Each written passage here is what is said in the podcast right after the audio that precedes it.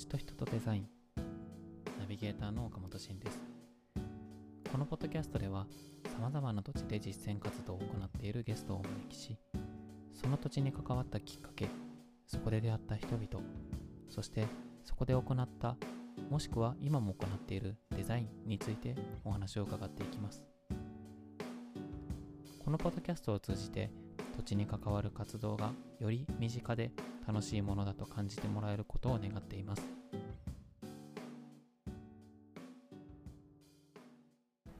本日のゲストは大島正幸さんに来ていただいています。よろしくお願いします。お願いします。前回は、えーと、京都と、まあ、あの松本ですね。長野県の松本市のあの、まあ、信州大学の話だったり居物担い手育成事業というところで、まあ、学びと土地がどういう関係があるのかっていうところ、まあ、そこでこう人がどうやってつながっていくのかっていうその歯車をどういうふうに作っていったらいいのかっていう、まあ、姿勢だったりスタンスの話を聞いていきました。で次はですねあの今、まあえー、住まれている場所であり、えー、社長をされている、えー、曜日という会社を、まあ、起業された場所でありっていうその岡山県の西粟倉村のお話を聞いていきたいと思っています。よろしくお願いします。お願いします。で、えっと、まずそうですね西粟倉でされている、まあ、家具会社ですよね基本的には。家具と建築とデザインかな？はい、うん、家具と、まあ、建築とデザインをされている曜日という会社のことを少しお話ししていただくことできますか？はい西粟倉の説明もした方がいいのかな。そうですね。じゃあそこも合わせてお願いします。もともと僕栃木の出身で、はい、であのまあ、縁はあったんだけどゆかりがない岡山県西粟倉村のところに移住するんですね、はい、2009年に、うん。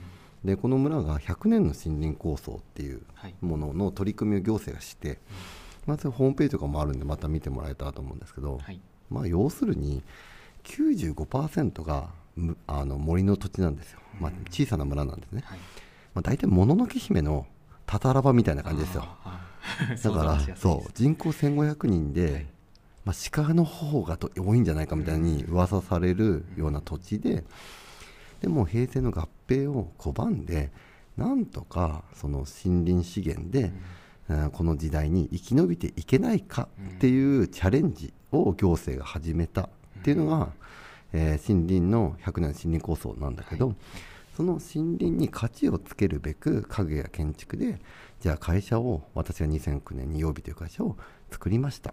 でそこはやがて風景になるものづくりっていう理念のもと、まあ、そういう木に価値をつけて、えー、自分たちを幸せにしながら地域の持続性を持っていくような会社を今やってるって感じですね。なるほど実はそのやがて風景になるものづくりっていうところなんですけど、うん、僕あのいろいろこう曜日の話だったり西粟倉のその森の構想の話だったりいろいろ見ていくと、うん、やがて風景になるものづくりというところの深さを多分自分はおそらくまだ全然理解してないだろうなっていうのがあって、うん、その風景になるっていうのは具体的に言うとどういうイメージでそのされてるビジョンなんでしょうか？分かんないんだよね。分かんないな。これねただ大事なのは、はい、例えば名作椅子を作りたいっていうと、うん、ゴールが明確でしょ。あそうですねでも一人で分からなくて、うん、いろんな人と分かるようで分からない問いをフィロソフィーにしようと思ったの、うん、なるほど。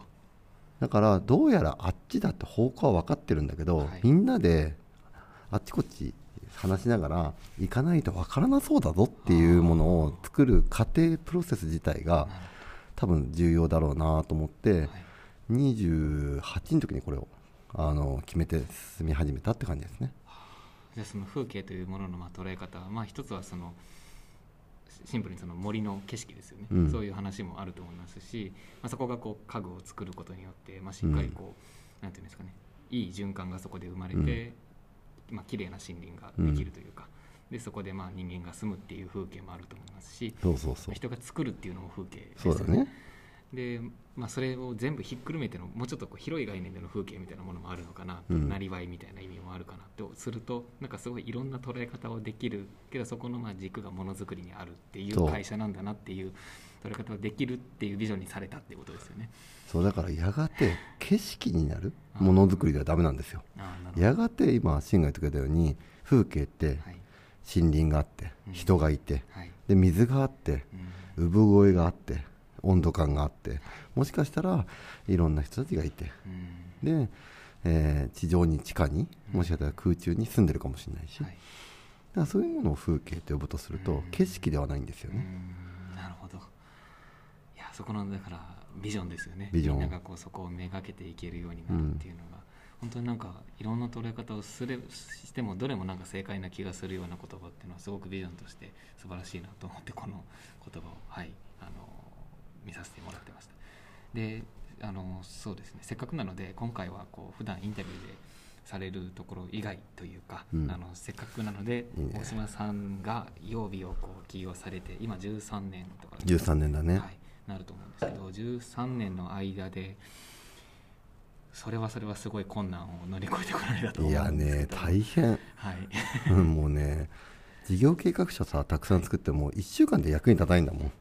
大概。なるほどあそこのちょっと困難のお話というか、うん。ある意味まあその、まあ、初めは家具とか建築をされてこられたけれども今はそのコンサルティングの話だったり、うん。そのメンターみたいなポジションが多い中で、やっぱりそういう部分って見せない見せられない部分もあると思うんですね、でまあ経営者としても見せられない部分があると思うんですけど、うん。あの社員にそう見せられない部分だったりも今回ちょっといろいろ出してみてもらいたいなって思ってるできるだけね、はい。こういいよね。信徒の信頼関係が積んでてこういう場だからあんまりさこう地上波だと言えないこともさガンガン言えるじゃん。いや素晴らしいよね。はい、たくさん聞いていきたいと思います。えー、とでまずそうですね。曜日を、まあ、なぜ西粟倉であの建てたのかっていうところとかも、まあ、ちょっと初めにさらっと、うん。その初期ですね。うん。曜日というものができるまでみたいなところをちょっとお聞きしたいなと思うんですけどもともとそうですね、えーか建築の学校ですよねそう大学は建築やってたね、はい、そこから家具をそう。えー飛騨でしたっけ？そう。岐阜県の方で家具のデッチ暴行みたいなとこ入って、はい。家具の会社？で家具職人で勤めてはい。いたね、でそこから、えーとまあ、この100年の森構想がきっかけで来られたっていことですよね、そこのあたりっていうのは、まあ、それもつないでもらったのはヒットだったりするんですか？それとも構想を見て飛び込んでいったような感じなんですか？えっとね当時付き合ってて今は妻だった彼女が、そのその取り組みの視察に来ないかって誘われて運転手ついてたんだよね。だからそう「こんにちは誰やねん」っていう感じ。相方がさあの誘われていった感じ。ああなるほど、うん。で初めはそういう形でうん。関わっていっそて、でそこからでもどういうふうに、いやさあれなんだよ、まあ、結論から言うと、はい、その日に移住を決めて次の日の朝の朝礼で辞表を出すっていう流れになるんだけど。あその岐阜の方の会社そうそうそう。でで曜日を立ち上げることになるんだけどなんかさすごいの。全くね非合理的なことを言ってるの。言ったら西粟に。もうねじゃあこういう夢がありますってはい。100年の知りこそ言ったら、はい。今で言えばさこういう人がいますとか、うん。こういう設備がありますとか、うんこういう支援がありますっていうのを言うじゃん、は全くないの 俺びっくりしちゃってさ。なるほど。全くないの。資源がもうロマンしかないの、はい。そう。でさ砂漠のサハラ砂漠のど真ん中ではい。なオアシス作ろうぜみたいなこと言ってるわけじゃうんーん。なんもないとこなんもないの。ってことですよね。でもねそれをねガチでねやろうとしてたんだよね。あでこれってさそういう人いっぱいいるけど、ーはい。ここまで本気にそれを言う人がいるんだっていうことうがん僕はすごいびっくりして。で思ったわけ。人生でこの電車もう一回来るかなみたいな。うん。だから今20その時当時8歳で。はい。でまあ言ってみたら家具をデザインして作ったらいつの間にか風景につながっていったようなクリエイティブの列車にはい。もう一回来ることってないんじゃないかと思ったの。ここで逃すとってことですよね。だからなんか15時ぐらいに向こう着いてはい18時ぐらいに来ますと言ってえーもう興奮状態で帰って辞表を書いて翌日8時半の朝礼で辞表を出すみたいな。だからその何かがなんだろうな。中途半端にないことがうん。当時の僕には大バカ者だったからすごい刺さったんだろうね、なるほど。まあ、移住してね本当になくてびっくりしたけどね。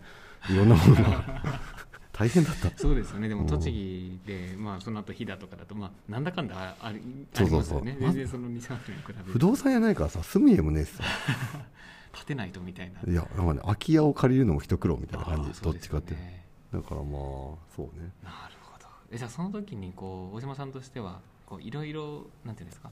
例えば家具をやる会社を立ち上げようとうん。いう中でいろんなこう街を見ててその中の西粟倉とかではなかったってことですか？そうもう全然その会社の中で職人としてまだまだこう見る道がある中でうん。運転手として行ったそこでのしょ得た得た衝撃が一気に路線を変えてうん。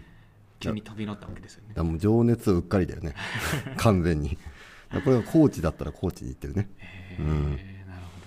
今の奥様も、えっと、一緒にそれで西粟倉にじゃあ住む2年後ぐらいに、はい。えーまだちょっと入りたてだったから、はい。修行積んで来てくれたかな。う、ん。うん。なるほどそういう流れがじゃああったんですもうそこからすごい衝撃ですね。で実際ちなみにちょっともう一つだけそのタイミングのお話で聞きたいのは、うん。なんでそれを西粟倉がそういうビジョンを出せたのかというか、うん。今お話聞いててその曜日のビジョンとうん。もうすごく僕は共感できる部分があって、うん。でおそらくその大島さんが共感したビジョンっていうのがその100年の森構想だったり、うん。その村長さんの考えだったりっていうのがあると思うんですけど、うん。そこのビジョンのなぜ立てれたのかとかってどう読み解かれますか？村はねまずね、えーギャなんかね合併したら、そもそもインフラが維持できなそうな感じだったんだって。あで当時岡山県ではい。上から2番目に過疎化するって言われたのよ。ーなるほど、だからもう待ったなしだったの。うん。だからもう後ろからもうあの限界集落になるのと、あとインフラ維持で産業が全くなかったから、あの村の中に、ね、産業がないからで中学校までしかないからどんどん労働者が出てっちゃうわけだよ。だから時間が経てば経つほど条件が悪くなる、うん。から村はある意味で追い立てられていた。状況っていうのがまあだから締め切り前のなんかすごいさよくあるじゃん課題とかで輝きみたいな、はい。ああいう感じだったのが村は良かったんだろうねギリギリのそのうんそう。排水の陣というかそう。もうなんか火事場のバカ力のようななんか魔力みたいなもんあった気がするよね。あーなるほど。じゃあある意味西粟倉という、まあ、長いというかこれまでの土地の歴史としても、うん。もうここで動かないとっていうのがあそってう。本当にやばいぞみたいな。で電車走らせてみたらそう。何人か乗ってきたみたいな。4人ぐらい乗ってくれたみたいな。お嬢さん合わせてその時にそうそうそう。人が何人かいるんですか僕以外に3人いたかな？最初は。他の方どういうことされてたんですか？えっとねもうバラバラだよ本当にコンサルやってた人もいるし、はいはい。はい全く別の、えー会社に勤めた人もいたね。うん。うん。なるほど。で皆さんこうじゃあまあでもある意味その周りにこう4人でも足並み揃えてとまでは言わなくても一緒に入るっていうのは結構うん。心強いというか、そうね。よしやるぞっていう気にはなりますよね。ま あ大概最初にそういう時タイミングでさ本当にお金を儲けたりとか、うまくいく人ってうまくいった頃に来るじゃん。ああそうです最初に来る人ってクレイジーなやつしか来ないから。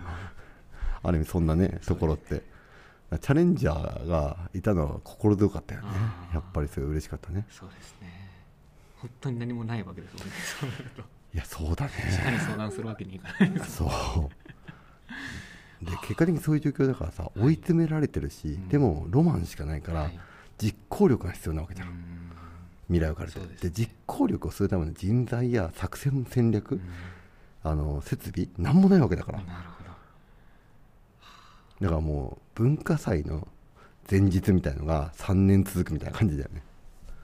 それはなんかいい経験だったね。なるほどうど。ん。じゃあもうそこからはもう怒涛というかもう毎日がその次の日にできることの準備というか、うん。っていう感じで毎日進んでいったような感じです。だからなんかよくそこで3年間で覚えたのはあなんかこう作戦フェーズとアクションフェーズみたいなのに今になれたの、作戦を立ててからはい。行動するみたいな、そうですね。あこれはダメなんだと、ね。こういう状況だからなんかねもう全力で動きながら全力で考える、うん。でいう状態。でなんかこうもう。っていうのを維持するみたいなのがすごい重要なんだなっていうのを。環境教育されたようね、ん動的平衡とかってよく言わそうれてるそうそう動きながら多動力とかね。こう動きながら両方がこう、まあ、進化し続けるというかそうそうそうそう。両方が上がっていくっていう状況を作るというそう。まあ、でもどっちをアクセルにするかというかうん、起点にするかは結構そう。人それぞれ違いますけど両方やるって大事ですよね。これで一番学んだのは、はい。うまいことやろうって思う時は大概余裕ある時なんだよああなるほど。でこういう状況だとうまいことやるんじゃなくてなんとかしようしかないからなんとかしよう100連発みたいな感じをやっていくと結果的に能力一番伸びるよね。ああそうですね。なんとかなったってなった時に気づいたらムキムキになってるバそうそうう。まいことやろうって時はちょっとさまだ余裕と算段があるんだよね。で大概そういう時ってうまくいかないじゃん。そうですね。やらないですねそれは。そう。意外に行動してなかったりとかね、だけどなんとかせねばが連続してあったのはすごい良かったと思うね、いやそうですよねなんでじゃあ毎日絶望もありますよね,、まあね。絶望して起きてうん。一日頑張ってると絶望の部分を超えてまた次の絶望が来るみたいなところで、でもまあそれがまあ希望でもあるわけですよね。これもね分かったのはなんかね絶望ってね余裕があると受けれるんだよ。あなんかね余裕がないとわなんかね笑うしかなくなるの。ああなんかねちょっとした絶望ってはい。落ち込むじゃん、はい。もうねさすごい深い絶望って笑うしかないになるから笑いが出てくるんだよね。でここまで来ると朝起きた。よし変革しようみたいな感じになってる。あ 目が覚めたから変えなきゃみたいな。息をするよそううそうにそうそう。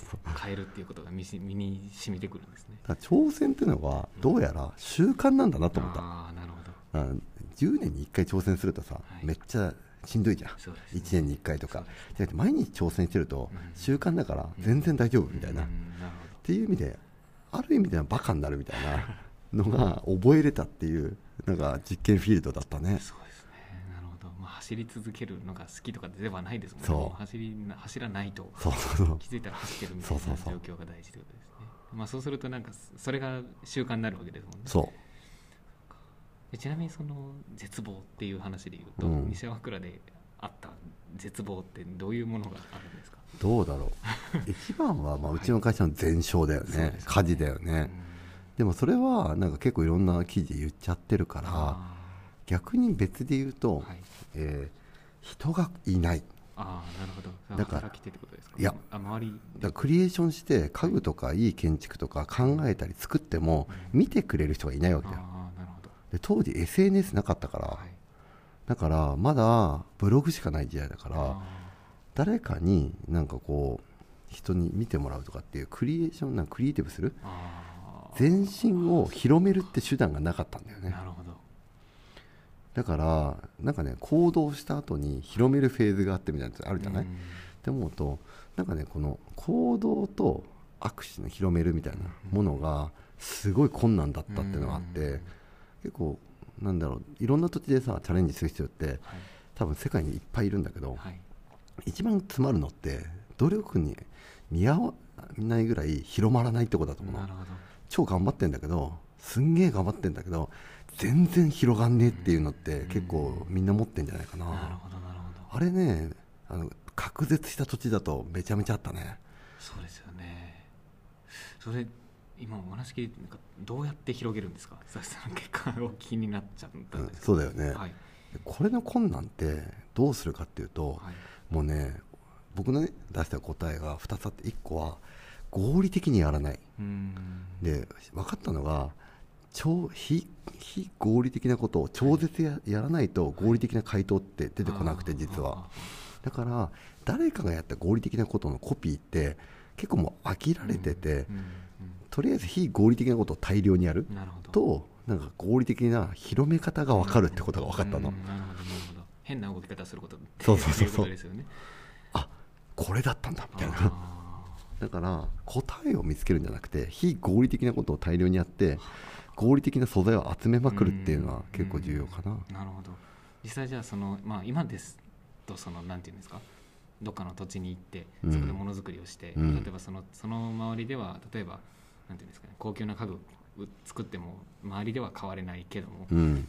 まあ例えば公園とか公共施設とかだったら入れれますよとか、うん。でまあ、プラスでオンラインでどんどんいろんなところうん。で売ってるとか、海外でも売れるみたいな話で、する戦略が、まあ、ある意味今の合理的なやり方としてはありますあるよね SNS はね。そうじゃない時代のやり方っていうのは。今のさその時代もみんなやってるから、そうですね。別にさ目立たないじゃん。はい目立たないですね。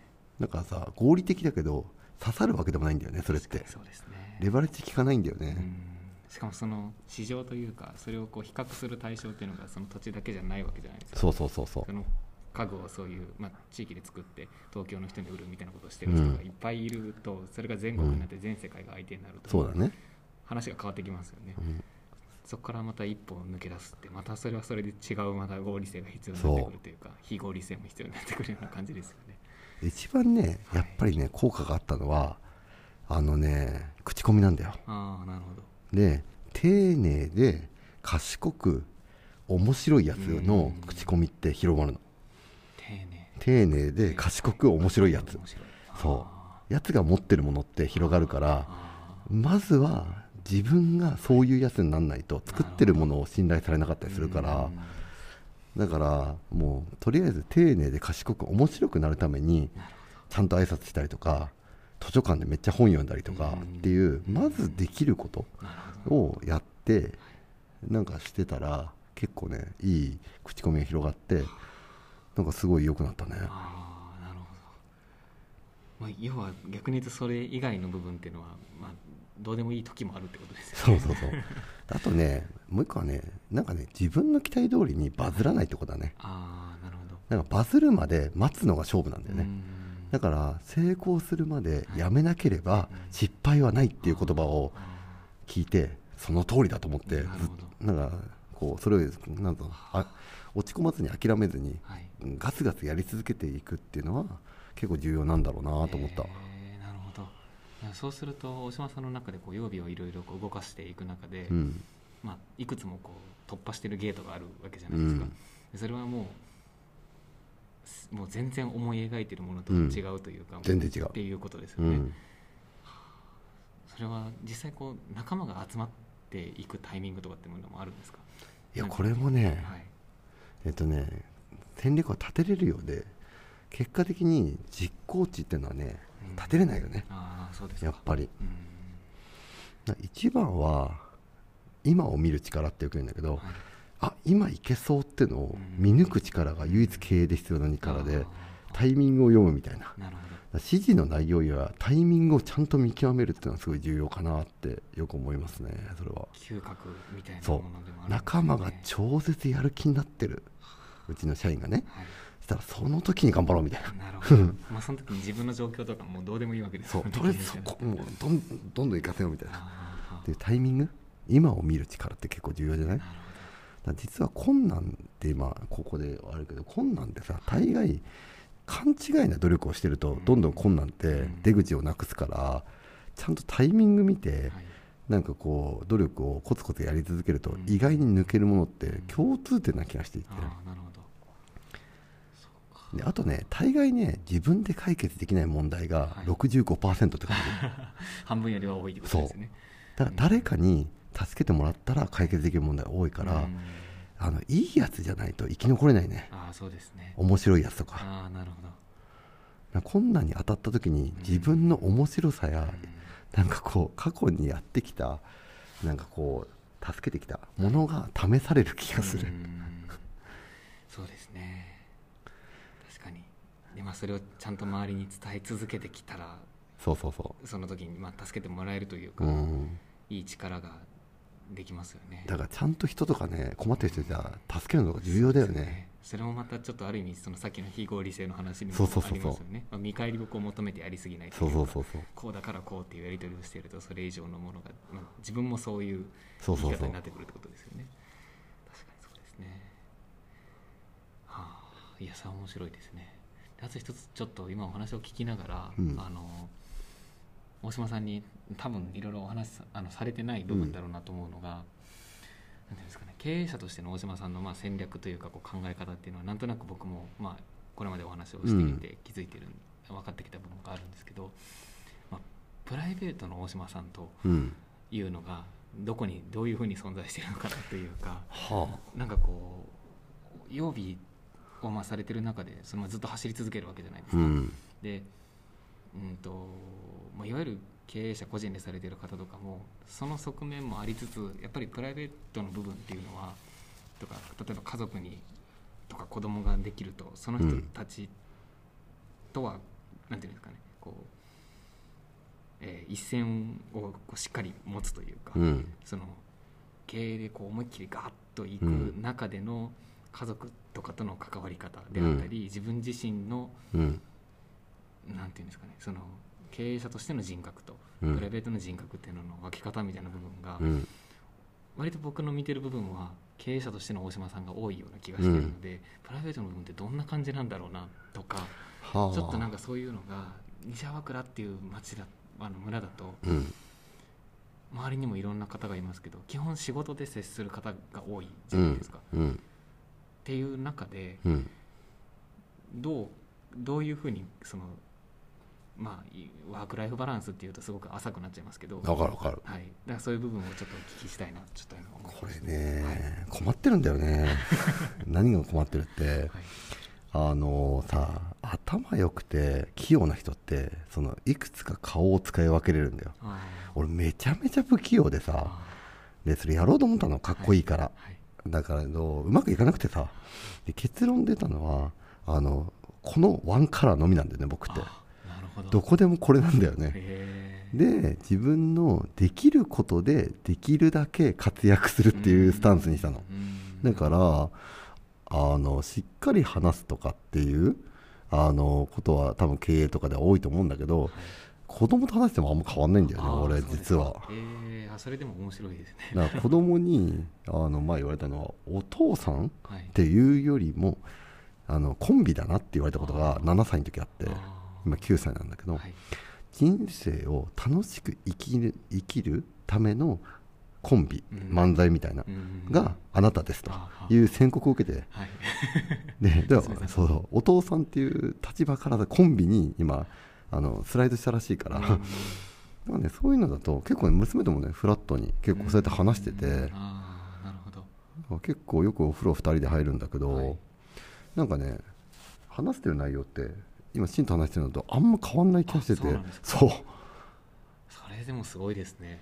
この前ねなんかちょっと面白いなと思ったのが、はい。あのどういうかな。2つの能力どっちがいいって遊びがあって、うん。空飛べる能力と海でおあの空息ができる能力どっちがいいみたいなはい。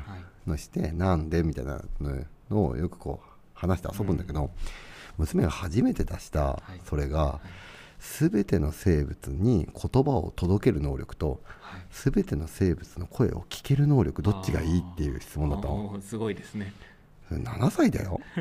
本でもありそうで俺考えちゃってさここまで来るとさこの年齢まで来ると全ての生物に声が届けれたら自分中心にいろんなものが進めれるわけじゃん。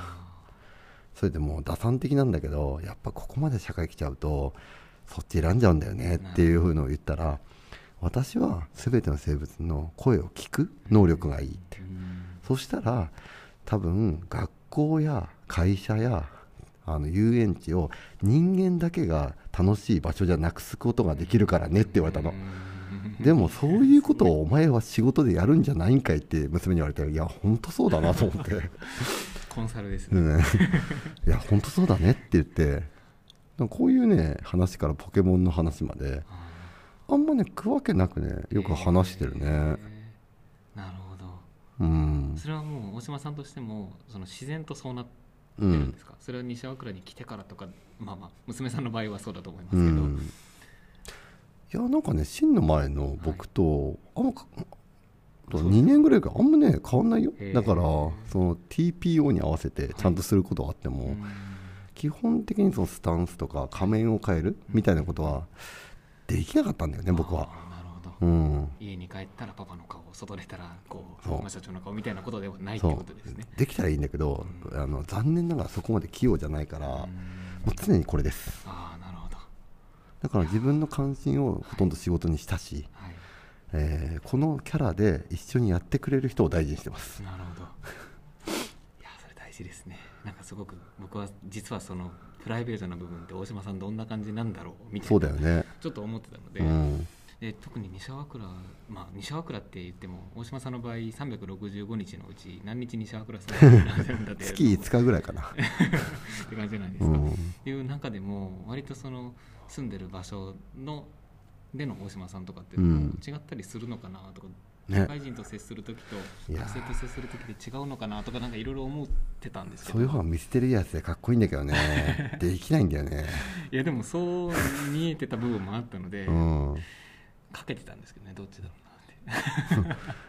できないんだよね。そう。いやでもなんかそれがこう芯からこう仕事を楽しむだったり、うん。そのまあ仕事をまあ仕事として分けるみたいな、うん。そういう今の概念とは違うんですね、でのところがまあ身についてる染み込んでうん。生きてるっていうのがその朝起きたら何かやるっていうところの意識と全部がつながってそうな気がして。なんかさ仕事とか置いといてもさ関心があることって誰もがあるじゃん？そうですね。で本当はそれがさちゃんと価値になれば仕事になるわけじゃん、はい。でそれを徹底的に、まあ、努力は頑張ってやって、うん。仕事までこぎつけたっていう過去はあるよね、はいああなるほど。最初はねもう全然ダメだったけど。そうですね。そう。だから今見るとなんかこういいとこに収まって見えるけどもう20代とかはもう本当、適性が合わねえことやってたから大変だったね。ああなるほど、うん。でもか関心がないことをはい。自分のペルソナでんなんつうんだろう演じれるほど頭が器用じゃ僕はなかったから、うんなるあある意味20代と30代前半を全投資にして、30代後半から結構社会適応してる感じありますよね、なるほど。いやなんかすごく勉強になりますね。本当？はい。いや僕としても。でまあよくあるのがなんですかね、まあ、僕なんかは今博士に入ってうん。なぜかすごく周りから心配される時とかがあるあそうなんだ、でまあそれがまあなんでかっていうとなんていうんですかね。みんなが見てないうん道にまあ僕は行きるわけなああので、そうだね。どうなるのかっていうのが、まあ、みんなの聞いてる話だと教授になれたらいいね。なるほどね。大学が拾ってくれたらいいね。この距離感。なんですよ、はい、なんですけど 僕としてはこうこうこう考えてるところがでもうん。まあそれってまあ伝わ何回言ってもまあ伝わるものと伝わらないものあるじゃあるないですか。ね。あるある。でその中で例えばじゃあ今付き合ってる人にうん。それが伝わるかとか、うん。将来結婚する人にどこまでその話を理解してもらえるかとか、うん。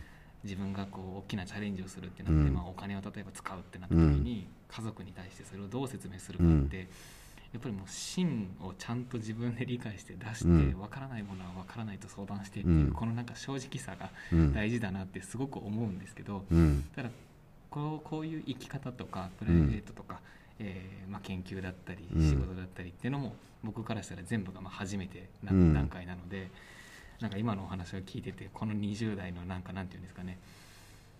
よしもうやるしかないなというか、うん。なんか今の方向性で、まあ、ある意味合ってたようなちょっと気もしてそういうなんか気持ちになりました。なんかねもう一個はね大島家ってはい。僕嫁娘。なんかそれぞれが別の個性だっていう認識があってだから嫁も会社やってるし、うんはい。娘もなんか森の種っていう会社を、あの活動を立ち上げてるし、それぞれ自分が関心があることをまずやるっていうのを結構大事にしてんだよ、ああなるほど。だから日本ってさ家族での集団行動1番個人2番じゃん。これ逆転しててうち。だから生まれたからにはそれぞれの関心や楽しみをうん。精一杯動く。うん。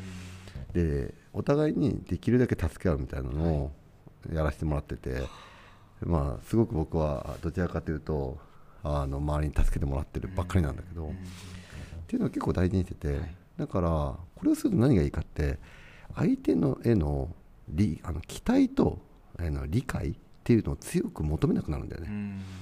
相手の承認が取れないと動けないみたいな話じゃんそれって。ね。